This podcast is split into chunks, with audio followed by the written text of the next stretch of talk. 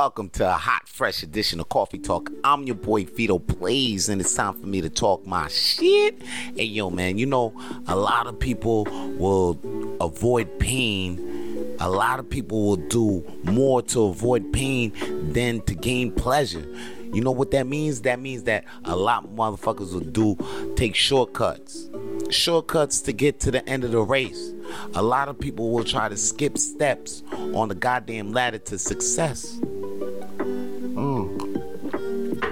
Just so they would uh, not feel the pain of rejection. Or a lot of people will just avoid not even going for the opportunity altogether just so they don't feel that pain of being told no you can't you can't have this or no i'm not down with you. See when you try to avoid pain it actually creates more pain. It creates a greater pain I know this because I be trying to avoid paying my damn self, and then all I notice that at the end of the day, that shit creates a greater pain because I was trying to avoid skipping steps. I was trying to avoid doing the work. But let me tell you, pain is in is in the vet is in, uh, in, in uh, pain is in, inevitable. Okay, misery is an option we cannot avoid, and we can avoid joy.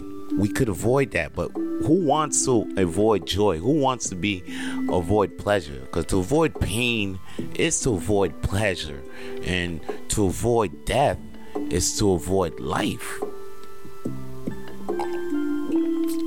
So try not to avoid pain. Matter of fact, accept that shit. Try to accept the pain that comes in your life because actually you learn from it and you can grow from it and it can make make you stronger. So next time when you think that pain can actually hurt you, it's not actually can hurt you. That pain that you avoiding, the thing that you think that could actually take you out, nah, that matters. Shit that could it actually can make, lift you up. So you can't avoid but pain, but you can always choose to overcome it and choose more life.